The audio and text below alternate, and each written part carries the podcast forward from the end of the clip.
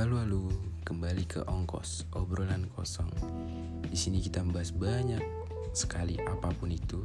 Oh ya sebelum itu perkenalkan nama gue Arya Saputra. Gue pemilik ongkos. Wis asik. Sekian perkenalan kali ini. Gak usah banyak-banyak. Ntar sayang. Aduh.